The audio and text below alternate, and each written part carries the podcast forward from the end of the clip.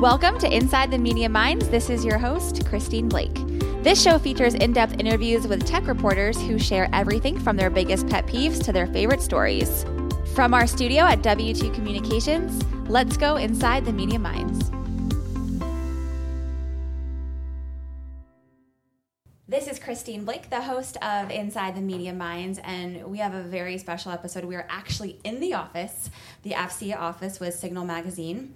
Um, three different people we're talking to today. We have Bob Ackerman, the editor in chief, Kimberly Underwood, the senior editor, and George Seffers, the executive editor and director of content development. So, thank you all for taking your time to speak with us this afternoon and for having us in your office.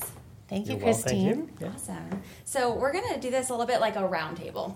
And I'm going to ask all of you different types of questions. Feel free to weigh in whenever you'd like to. Um, I will direct specific questions to each of you depending on the topic. And then I'm also here with Evan Wiesel, who may you may hear chime in a bit too. So, all right. So let's start out, Bob. Why don't you give us a quick overview of Signal and who it serves, what you cover, just a broad overview for our listeners. Certainly. Signal Magazine has been around for more than 70 years. We are AFCEA's official publication, and as such, the magazine has spawned a host of complementary media outlets. We have our online features, we have online coverage of events, we have videos that we do, uh, webinars are very popular. And essentially, Signal Magazine is now not really at the heart, but a part of this media empire that deals with the AFCEA community and brings very specific topics of discussion. The areas of interest that our people want, free of commentary, entirely news, and what we feel is important for them in government, industry, and academia to help them do their jobs. Excellent. So, can you tell us what your role is? And then George and Kimberly, the same thing. Well, as editor in chief, I run the magazine and I provide some oversight to some of the online products. I also do the videos and the webinars. George and Kimberly also do videos and webinars as well. But uh, I do the planning. I organize what articles we're going to run in the magazine, and we plan three issues at a time to make sure that we have enough lead to generate good content for them. So I'm essentially the captain of the ship, to use a nautical term, although we pride ourselves on being joint here. Uh, neither land nor sea nor air nor space are individual domains. Got it. So, Kimberly, what are you specifically interested in covering? Um, I cover anything that AFCEA members might be interested, which is communication and electronics, but that's a huge range of things. But we don't cover tanks. You know, we might cover the systems inside a tank.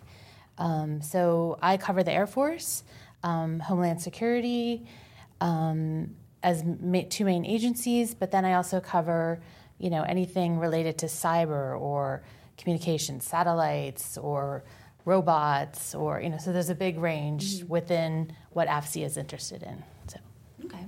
Yeah, and George? Um, as the um, executive director or, or editor, uh, I am essentially Bob's right hand man. Uh, if he needs to be out of the office for a certain period of time, I will step up and try to fill those shoes. Um, and then I also coordinate outside contributed uh, articles.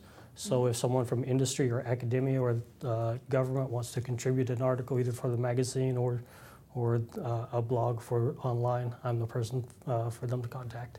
Okay, fantastic. I know we're seeing a lot of um, contributed content these days. What do you look for when um, you know an industry is pitching you an article to include? That's something that I'm sure a lot of people will be interested in.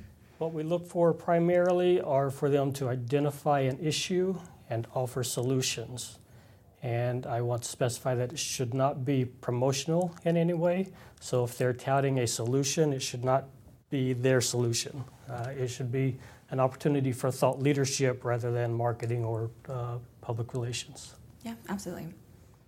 So, how did each of you get your start in journalism? I know all of you have various levels of experience, and I'm just interested in hearing how you got your start and then what brought you to this niche. Well, I studied communications at Boston University. I was a journalism student there. I had intended to go into broadcasting and I did some radio work, but I liked the written word more because you could go into depth more. I did digress after covering the 76 election. I worked on some campaigns as a press aide and then got tired of that and got back into this field. Moved down to Washington because this area is where the news is made. Despite what other cities may think in terms of their size and their influence, it all comes out of Washington. And I joined Signal in 1987, and they kept giving me a good reason to stay. Not the least of which was the work we do here is important. Mm. I've had many articles that have been read into the congressional record, used in NATO deliberations. They've gone around the world. I've even been called a warmonger by the Soviet communism propaganda machine. Wow which I which I thoroughly enjoyed. That's a badge of honor. That's, that is a badge of honor. I was going to say that, that, was back in the '80s. So working here uh, just fell naturally into my lap, and I've moved up till I became editor in chief in 1998. But I, as I said, I got my start in what we fondly call J School, and just took the trade as far as I could. Wow. I'm just curious. Like you have been doing this for um, covering this this space for a long time. What have you seen as like? What would you say is one of the biggest pieces of evolution since you know becoming the editor in, in 1998? Well, the digital revolution really has changed everything. It used to be we could work a long time, very thoughtful pieces for the magazine, and we still do that.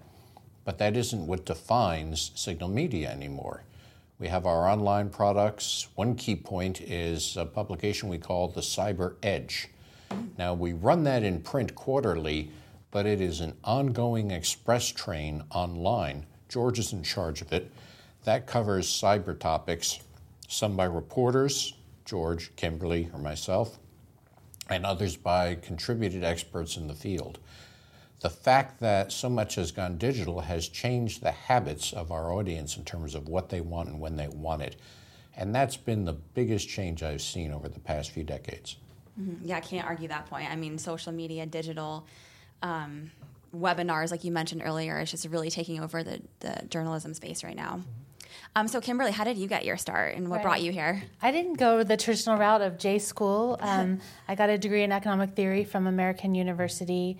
Um, and of course, my parents, you know, when I graduated college, were like, okay, you're on your own. We've, you know, you have to find a job. So I found an internship at the American Gas Association, and I was working a lot with numbers and also writing.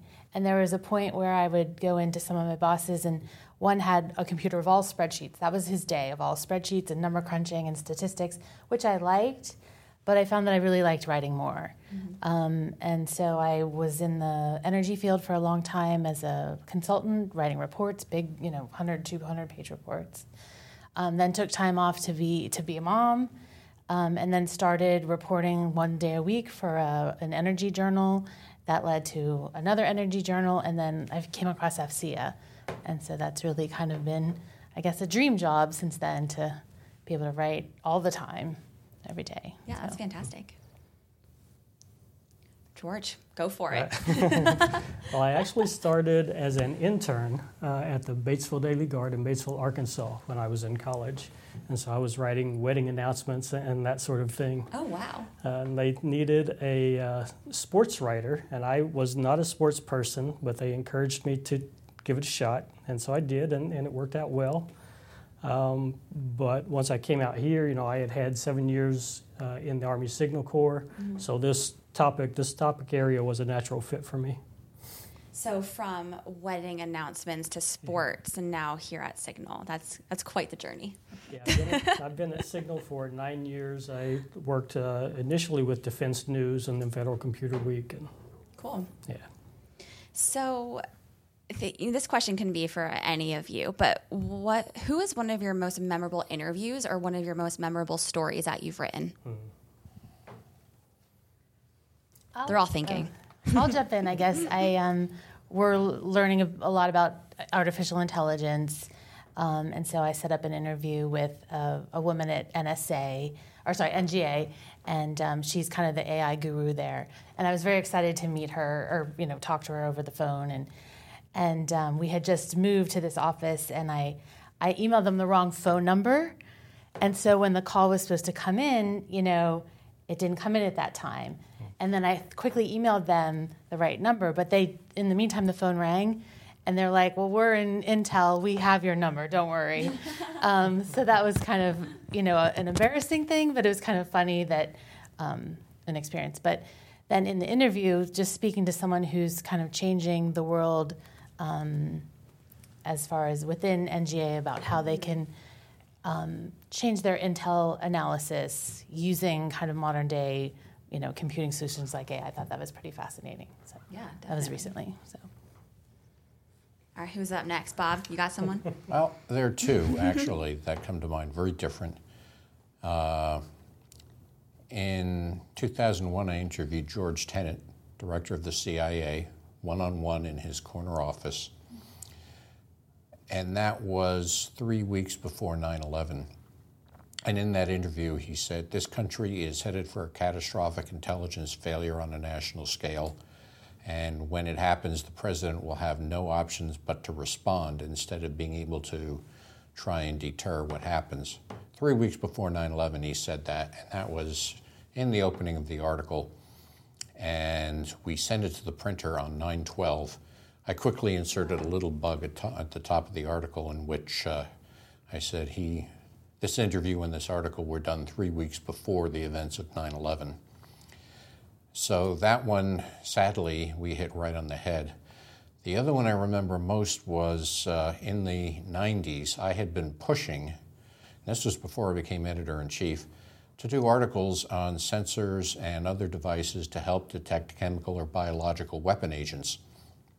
And I ended up writing about a 16 page report, several articles that included a trip up to Fort Detrick to U.S. Army, uh, USAMRIID, where I saw people in spacesuits working on Ebola from behind thick glass.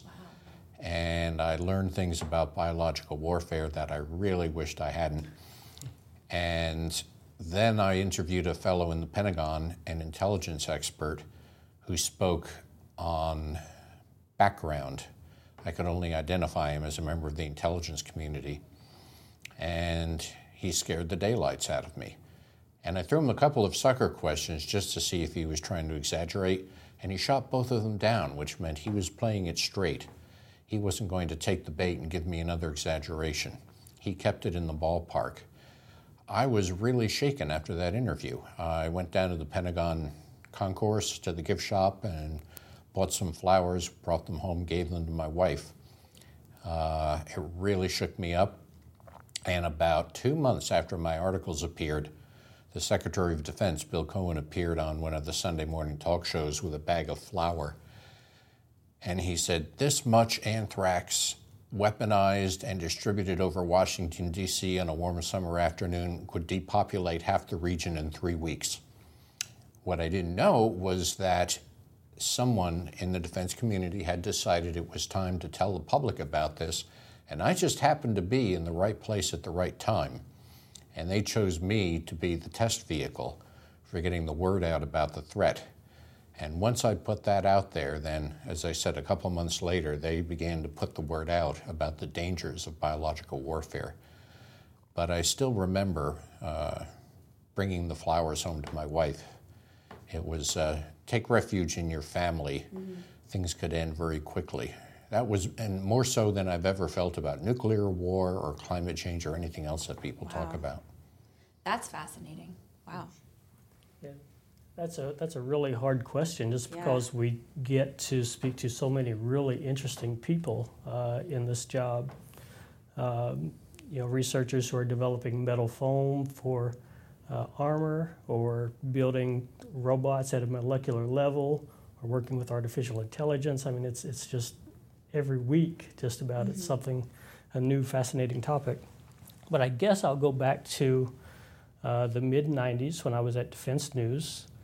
Uh, it was another one of those happened to be in the right place at the right time moments. I was at a small conference at Fort Bragg, I believe, and it was so small that no other reporter went there. But I got the story of uh, the Defense Department developing a um, the Joint Task Force for Computer Network Defense, And that was the precursor to all of the stuff we see now in, in the cyber world. They weren't even calling it cyber at the time, uh, but I was able to break that story. Wow. Well, you all have some really interesting experiences. I'm glad we asked that question because that was really fascinating. Um, and it, it, definitely shows that you've learned so much like covering this space. And one question that we always ask during these interviews is what do you think is going to be one of the biggest headlines that we take away in 2019? It's a little bit of that prediction angle, but also just maybe something that's already happened or something that we anticipate might be might be coming up in the headlines. I don't think we've ever seen a time in the past 30 years where things have been so unpredictable. Now, that may seem like a cop out, but you know, tomorrow we could go to war with Iran, or not. Right. Uh, North Korea might sign a nuclear non-proliferation agreement, or maybe they'll just test a new kind of nuclear weapon. Things are very unpredictable, both. Uh, politically and militarily. And by politically, I include economics. Who's going to win the Israeli election? That's up for grabs. All these factors are influencing events that are yet to transpire. So I'm going to cop out on your question and say I can't make a prediction because it is just totally unpredictable mm-hmm. right now, which in a way is good because you don't go in with preconceived notions. You look at what's happening in the news and you report it and you put it in perspective. And I think that's the key to having good reportage. That's good. Yeah, and I think your answer is spot on with unpredictable. I think that's that's a really good answer for it. Anyone anyone else want to weigh in on that or? Yeah, I guess I would say when I talk to thought leaders, um, they're talking a lot about kind of your own personal identity and I don't think we have the luxury anymore of just kind of being a person in society going about your business. Nowadays, you go shopping, um, and just because you're physically in an area and your phone's on, um, you're going to get messages for you to buy a certain mm-hmm. thing. Um, and you're seeing that already, but that's going to be even more amplified in everything. So, you're the ability to be invisible um, you're going to have to turn off everything and, and not connect to anything to just have what we thought was mm-hmm. lifelike before, I guess. And never leave sure. your house. Yeah, and never leave your house. yeah, and just and so for for people of our age, that's not a luxury. And, and if you have you know, a newborn coming along, you know they're they're going to be already so well known, you know, yeah. just by existing, which is I think kind of scary. Apropos to what Kim has just said, if you want to allow me to go beyond 2019, I would say Big Brother is moving in and you don't even know it yet. Mm-hmm. But the Chinese are establishing a surveillance state, and no doubt industry will be picking up on that and using it to its advantage. But once established, those tools can be used by anyone. And I do believe that privacy as we know it will need a new definition for the not so distant future. Got it. So redefining privacy for the next unforeseen future, right? The next decade. I think I would go with the Army's creation of Futures Command. Uh, this is a brand new command that is literally building the Army's future and making history at the same time is when you combine intelligence and and uh, cyber and C2 and ISR and all these things uh, together so that they converge uh, into multi, multi-domain operations. Military operations are never going to be the same. This is the beginning of an era mm-hmm. and the end of an era. Right. So I want to switch gears a little bit and talk a little bit about Signal and then go into some listener questions as well. So, um, being a monthly print publication, how far in advance are you working? Um, give us some insight into the online presence and a little bit more about Signal as it is. Well, today we just had a meeting to lay out the uh, list of articles for our January issue. Okay. So we look about three and a half months in advance. And then we, uh, we, we work, as I said, in three issues at any given time.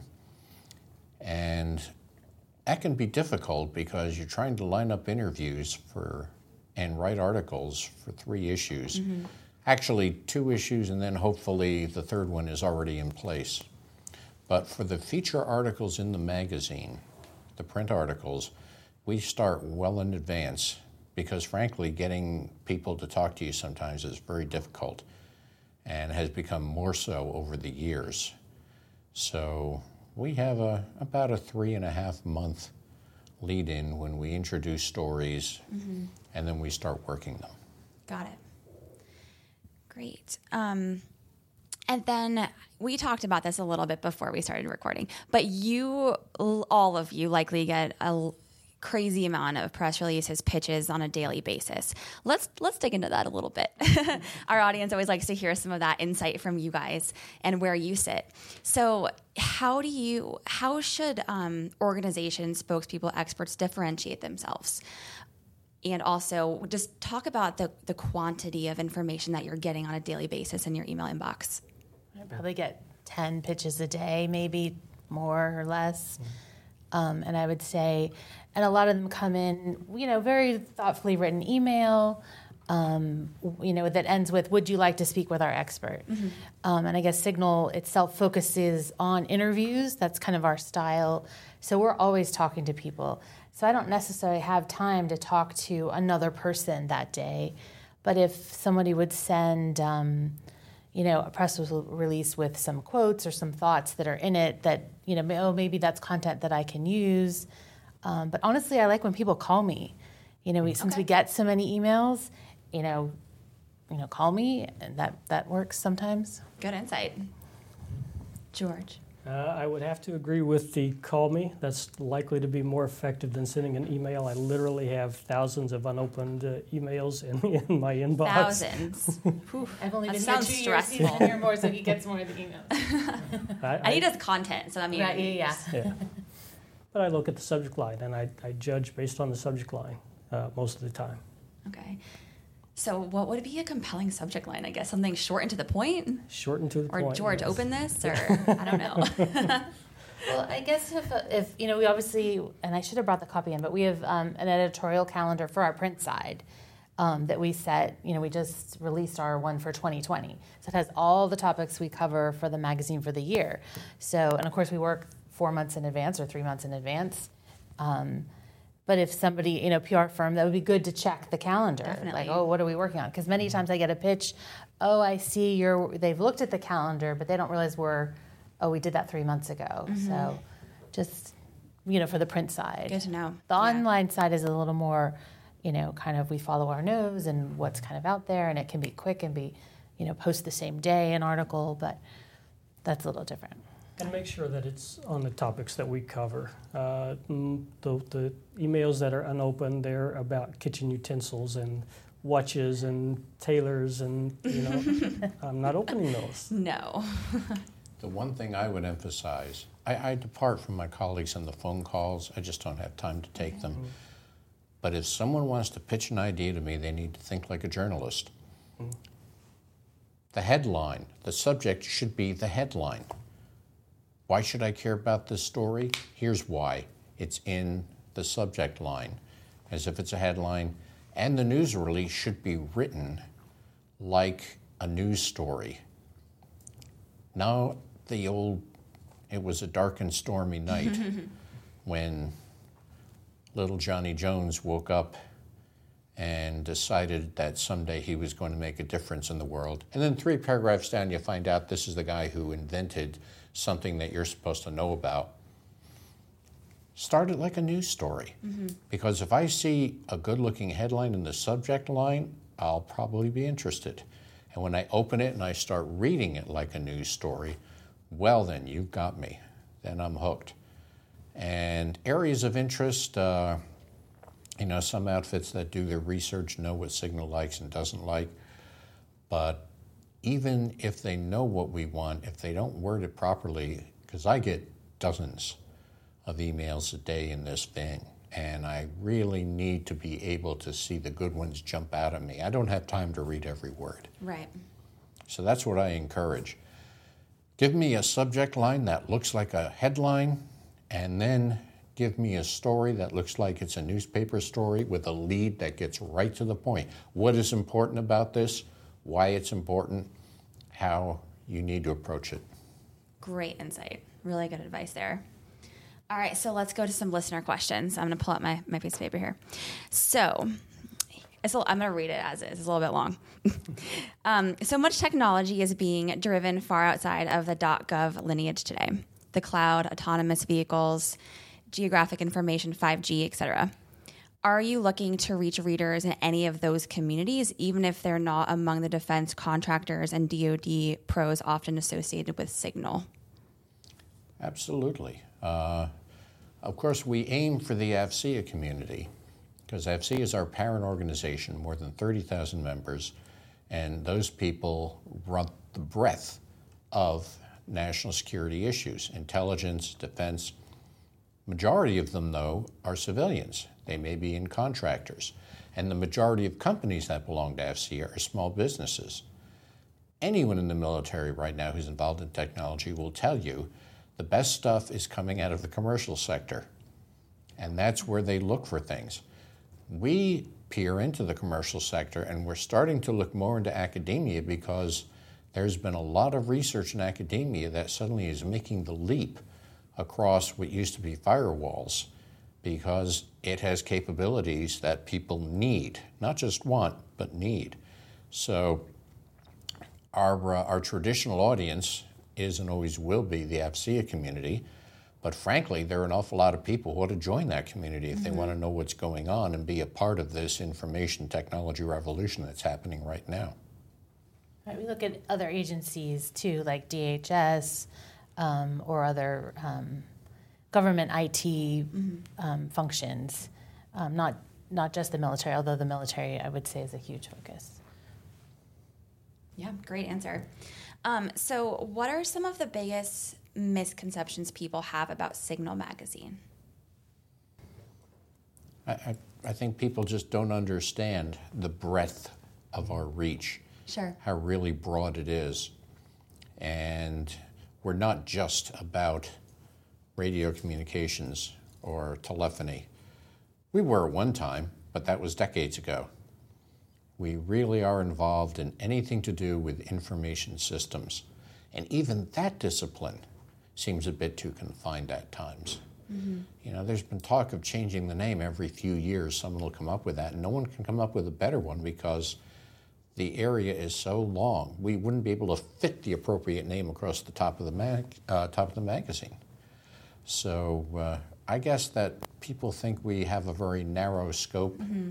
is the biggest problem. Some folks know, for example, that we came out of the Army Signal Corps and they think we're an Army publication.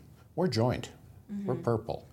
All the services, plus civilian government organizations, as Kimberly mentioned, that are part of this community that realizes that for national security, we need to embrace technology and use it to our advantage. Yeah, I think yeah that makes sense. You know, pro- people probably think that the focus is so much more narrow than it really is, and I think that's a good misconception to clear up because there's really so much that you guys all cover in, in different ways too. Let me see here. Um, I think we covered a lot of these already, talking about how you like to be pitched. We covered that. Talked about one of the most interesting stories that you've had. Um, I guess what are some of your biggest pet peeves as a reporter? A little more mm-hmm. interesting question here. I guess it's maybe easier to start with what works. Um, since we um, all have that online contingent and then a print magazine, we're always looking for photos.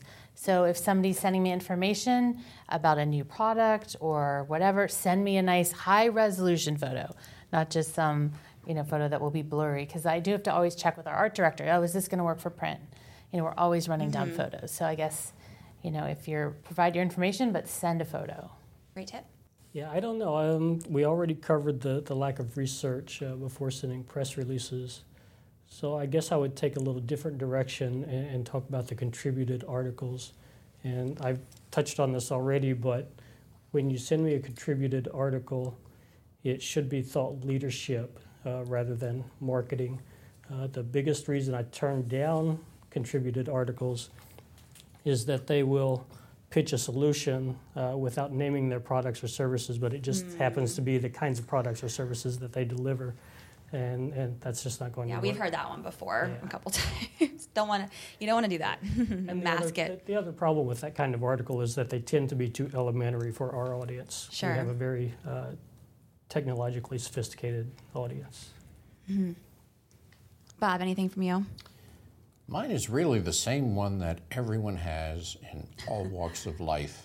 When you are promised something in the way of an appointment and then it gets broken or ignored, uh, they'll ask, When is your drop dead deadline, your absolute latest deadline? And you tell them, and then two days before that, they come back and say, Oh, we got an interview for you next week. No, you don't.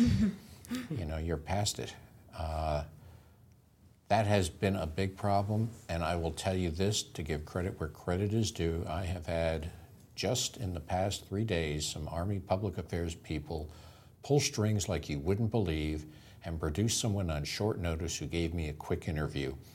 And that's on the heels of the Indo Pacific Command doing something similar and giving me two of their top people on short notice being able to pull it together and meet my deadline. So you get some who will move heaven and earth to make things work for you, and others who seem to not worry about a request mm. being lost in an inbox. And the benign neglect really is not so benign when a deadline is missed and an issue theme is lost. So I know that we t- you mentioned that you're figuring out the um, January issue, and you met today to talk about it. So what are some of the topics that you're covering in the January issue? And then I'm also curious after that to know what are some of the plans for Signal in the future. I know you mentioned evolving with the times and going more towards webinars, digital stuff. Can you elaborate on that as well? January issue, uh, Mobile wireless. yeah, mobile wireless And and, industry uh, solutions. industry solutions. And that is a cyber edge issue, which means we'll have three or four articles devoted to cyber. We already have an interview with a government official that's in the can that's going to run in that issue. Uh, I don't have the editorial calendar in front of me. We, we talked about bringing it. But stylistically speaking, we're moving uh, to a greater extent into online without sacrificing the print. If you have been following us closely and comparing trends and stepping back and charting it on some big whiteboard, which I don't expect you have, you might have noticed that some Signal articles that appear in print have been online in a smaller version a month or so beforehand. We, uh, we had interviews with key intelligence officers, and we ran those online a couple of weeks apart right before a big event that AFCEA had. And you're going to be seeing more of that. We're going to be putting online excerpts, elements of articles that are going to run in print, but they'll appear online, say, at least a couple weeks before that, if not earlier, to give people a taste of what we've discovered in news and don't want to hold anymore, but also what will be coming up to a greater degree in more detail in print. Okay, This is all part of our push toward uh, increasing the value of our online product. got it. Interesting, cool. And as far as where we're going, should we talk about the writing contest for Cyber Edge? Yeah. Yes, we want to hear about the writing contest for Cyber Edge. Over to you, George. Starting uh, next year, the Cyber Edge quarterly feature that we talked about, uh, those contributed articles will be competing for a $5,000 first prize, $2,000 second prize, and $1,000 third prize. Cool. And so we'll be uh, accepting submissions for that in February, uh, and that will start with the second Cyber Edge issue, which would be April, I believe. And Mantech International is our sponsor for that. Yes. Oh, cool. They, uh, well, in the truest sense of the word, they're the sponsor. And the drawback for Mantech is that none of its employees are allowed to enter the contest. Got it. Right, they have a ton of experts across there. Yeah. Are you expecting a lot of submissions for that? That sounds really We hope interesting. So. I mean, yeah. we generally do very well as, as far as our submissions, but with that writing contest, I, I think we're going to up our game quite yeah, a bit. Yeah, sounds like it. That's great. Yeah, it's a chance to get your name out there, your expertise, um, and it, you know, to a wide platform. So when should people look out for more details on that? Well, we've already put out some details on social media, Twitter and Facebook. Great. Uh, there is a website, which I do not have in front of me. Well, we'll share that when we share Yeah, this yeah, podcast. thank you. We'll definitely share that. Cool. And I know we need to wrap up in a minute here. So we like to have a little bit of fun at the end and just figure out what you guys like to do for fun outside of work. So if you want to go around real quick and just say what what do you do when you're not here writing and working hard? When I'm not here, You're, you do live. I feel like Bob lives here. I don't know. I get that vibe. he looks like he lives here. Well, my family, although uh, our two daughters were in their 20s, are now charting their own futures. One of them uh, is at a work sponsored conference in Hawaii, and the other is doing research for a grant she got uh, up in Norway. So my wife and I are taking care of the dog, Oh, what kind of dog? A beagle. Oh, perfect. A beagle. And uh, you can't top a beagle. as far as hobbies, I mentioned that I had done some political work earlier, and I collect political memorabilia. And uh, the perfect combination of the political junkie and the journalist is hanging on my office wall. It's an original first edition of the Chicago Tribune front page that says, Dewey defeats Truman. And I'm sure you all remember the achievements of President Dewey. Uh, the Tribune wanted Tom Dewey to win the election so badly, their first edition proclaimed that. When Truman won the election, to everyone's surprise, he appeared at a news conference and held up that headline, grinning broadly, waving it in your face, the 1948 equivalent from the president. But I have that hanging on my wall, one, because it's a great collectible, it's journalism. But the second is that it also reminds me never jump the gun, never fall in love with a story.